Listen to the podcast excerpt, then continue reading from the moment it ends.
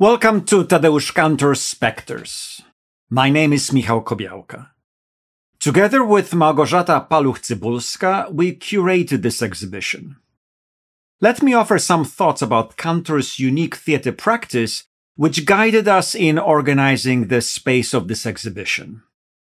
For those of you who have not seen Tadeusz Kantor's work before, let me start by saying that Kantor, born in Wielopole Skrzyńskie on April sixth, nineteen fifteen, and died in Kraków on December eighth, nineteen ninety, was a multidisciplinary visual artist, theorist, and theatre director, and the founder of Cricot two theatre company. While studying painting and stage design at the Kraków Academy of Fine Arts, Kantor was introduced to symbolism, constructivism, and the Bauhaus in the period between nineteen thirty-three and thirty-nine. In nineteen forty-two, during the Nazi occupation, with a group of young painters, he organized the underground experimental independent theater in Kraków, where he staged Juliusz Słowacki's Balladyna in nineteen forty-two and Stanisław Wyspiański's The Return of Odysseus nineteen forty-four in private apartments. After the war, Kantor's experiments between nineteen fifty-six and nineteen seventy-three bracket the period in which he challenged the dominant conventions of creating or displaying art and the function of an avant-garde artist in a contemporary society. These experiments questioned the official historical narratives that had found a successful way of glossing over the unwanted and ignored sphere of reality, which unexpectedly intervenes in art. In Kantor's production of Stanisław Ignacy Witkiewicz's Cuttlefish in nineteen fifty-six, environment, objects, and actors were engaged in an intricate process of constituting diverse spatial formations, creating shocks, scandals, and tensions in order to unblock the audience's imagination and their thinking about tyrannical leaders. This exploration changed during the nineteen sixties. In Informel Theater nineteen sixty-one, Kantor explored matter which is freed from abiding by the laws of reality, is always changing and fluid, escapes the bondage of rational definitions. In Zero Theater nineteen sixty-three, Kantor dealt with marginalized objects and environments to dismember logical plot development and to disclose the individuality of an actor by discarding illusion. In Happening Theatre nineteen sixty-seven, Kantor drew attention to everyday realness and its potential for being a ready-made object. The Theatre of Death Manifesto nineteen seventy-five articulated a shift in Kantor's theatre experiments. The productions that followed, The Dead Class nineteen seventy-five, Wielopole Wielopole nineteen eighty, Let the Artist Die, nineteen eighty-five, I Shall Never Return, nineteen eighty-eight, and Today Is My Birthday, nineteen ninety, explored notions of memory, history, myth, and of the artist as the chronicler of the twentieth century.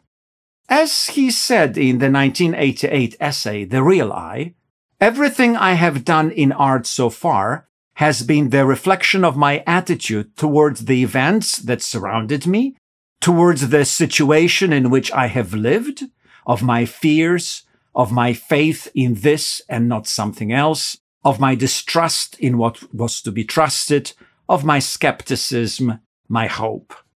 Kantor always remained faithful to his attitude of nonconformity and his unrelenting need to revise his thinking about a theatre praxis. He kept on writing, editing, revising, as well as proposing new ideas, which populated his room of imagination. Here, too, at this exhibition, behind the doors, a storm and an inferno rage, as Kantor says, and the waters of the flood rise.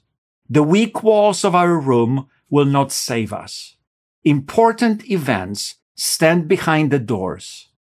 It is enough to open them. You are invited to enter this room, this space, which according to Kantor is not a passive receptacle, but a space which doesn't have an exit or a boundary, which is receding, disappearing, or approaching omnidirectionally with changing velocity. It is dispersed in all directions, to the sides, to the middle, it ascends, caves in, spins on the vertical, horizontal, diagonal axis. It is not afraid to burst into an enclosed shape, diffuse it with its sudden jerking movement, deform its shape. Figures and objects become the function of space and its mutability. Before you enter the space, which is multi-layered, multidimensional, dynamic, and charged with energy and memories, rather than an absolute empty space, I want you to consider one more element which is important to us, the curators, that is, Kantor's new way of thinking about the function of a museum. In one of his essays, Kantor says, "At the moment of encountering a work of art, a human being sees an object which is enclosed in itself without any connection to life and which exists independently of us. We enter the sphere of the unknown and the unexplainable. These truths became known to me thanks to the art of the twentieth century, which required that the shape and the function of a museum be redefined. For the essential attribute of a work of art as an object emitting and distinct energy to be perceived, a suitable space must be created, designed in such a way as to allow the object to reflect these waves of energy and transmit them to spectators. The triad, a work of art, space, spectator, has to create a new undivided whole where these three elements will create a new work of art and a new museum. Indeed, rather than being a passive spectator looking at a work of art hanging on the wall, we want you to enter this space behind the doors to encounter Kantor's objects which reflect waves of energy and transmit them to spectators, which are not chronologically placed, but create a tight network of unexpected or unanticipated relations, meanings, and associations, and which will reveal to you Kantor's inferno of the traumatic events of the twentieth century. While confronted with these objects, today's specters of the past productions, we didn't want them to be seen as museum pieces, dead object, but as part of Kantor's triad, a work of art, space, spectator, where these three elements will create a new work of art, a new museum, and a new emancipated spectator." Maybe some of the ideas which we mention in the exhibition catalog will help you to actively engage with this space and these objects. Here are some of them. Contradiction. The individual human life and universal history. Deformation and shattering of form caused by a catastrophe. Ruins. Forms madly intermingled, whirling and crisscrossing. Melancholy, homelessness, eternal travelers, memory and oblivion, oppression and tortures, personal traumas, the artist condition. When you enter the dimly lit space, your sight begins to decipher objects coming at you from the depth of space. Here on the left, there is a table with a coffee cup and a family photograph from Today's My Birthday. A funeral machine, a monster grinder from The Country House, a family birth machine from The Dead Class, a photographer's camera, machine gun, and Uncle Stasio with the hurdy-gurdy from Wielopole, Wielopole. There on the right, there are some ghostly images of a canon from Today's My Birthday, old books, and the school desks from The Dead Class. Every one of these spectral objects has its own performance history and is linked to world historical events, World War One or World War Two. Their silence keeps the memories alive. Recall, for example, the piercing laughter of the photographer and the machine gun volley while she is taking a photograph of the soldiers departing for the front in Wielopole, Wielopole. Although absent here, the image of the already dead soldiers lingers in memory until another object and another memory will have your eyes. You want to walk. The platform creaks. The sound of dripping water. The silence is no more. You move forward. From the deep recesses of space, other objects emerge. The torture machine from the water hen on your left, between the family birth machine and the screen on the right, catches and arrests your eye when the light from the screen is cast on it. However, its shape and contours will always depend on the image projected onto the mesh screen showing excerpts from The Dead Class, Wielopole, Wielopole, Let the Artist Die, I Shall Never Return, or Today's My Birthday. The shadows from the screen slowly creep onto the platform and finally reach the torture machine. What is the relationship between these two images? A three-dimensional object and a two-dimensional image.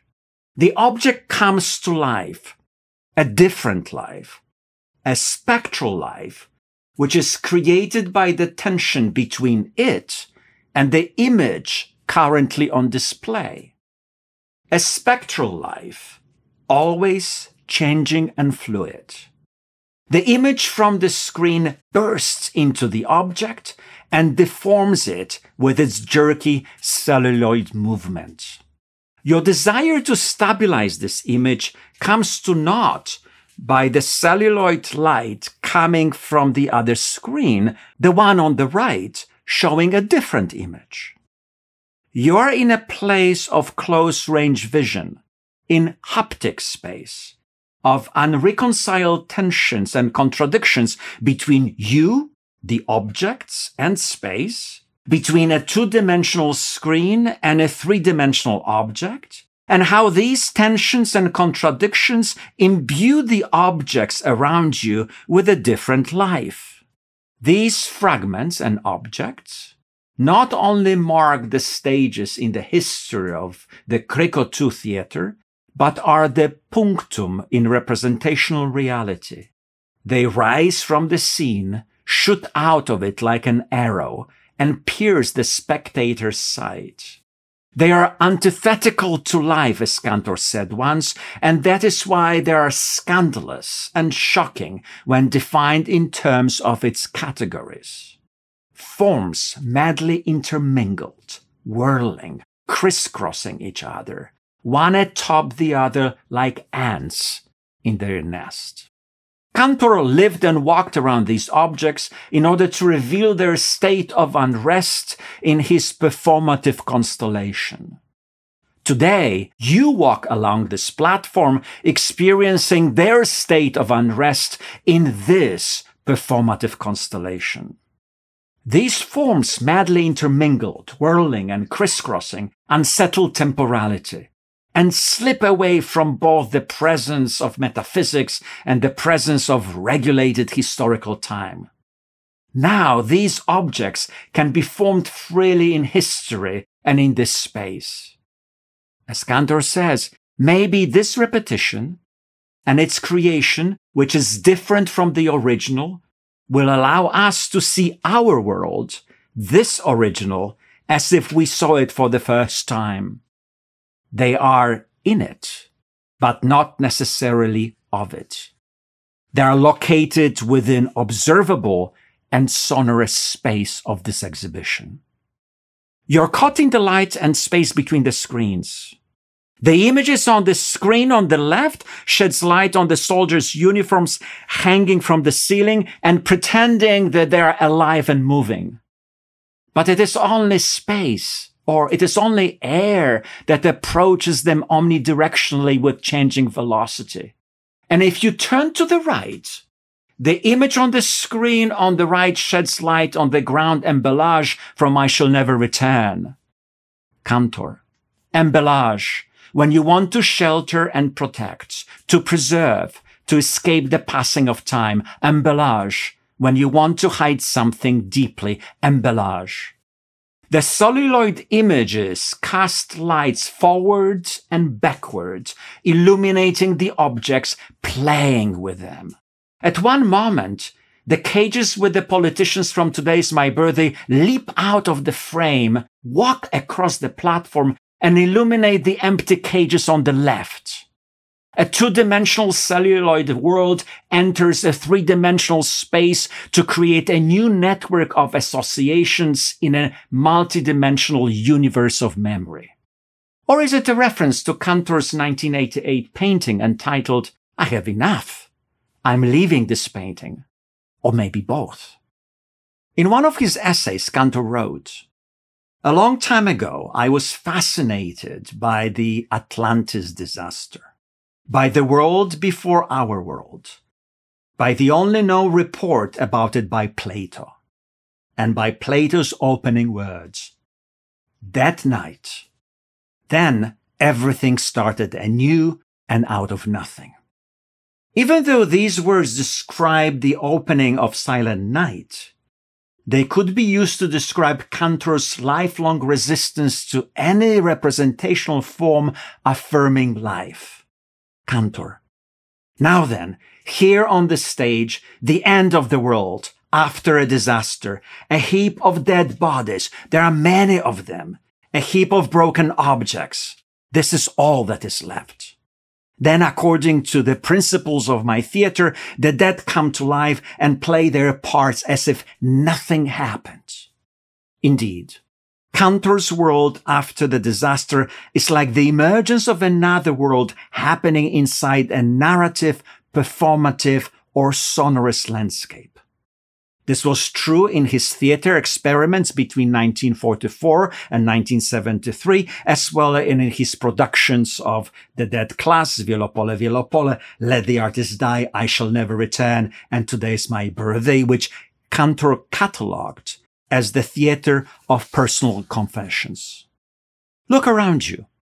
The cages, the machines of war, the crosses, the machine guns, the skeleton of a hose, the barricade from Let the Artist Die. It used to be populated by the actors from the Cricot two theater. The mannequin of Kantor's father from Today's My Birthday and a photograph of Kantor's work, My Mother's Portrait from nineteen seventy-six. Kantor writes, from a nylon bag, he took something dark and earth-colored. Black soil was stuck to the skull. And there was also some rotten shreds of a dress. That was my mother. A heap of dead bodies. A heap of broken objects. You turn around.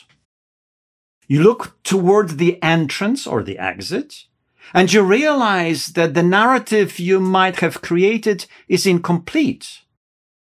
The excerpts on the screen, which are coincidental and not synchronized, start shedding light and revealing objects which you did not notice before.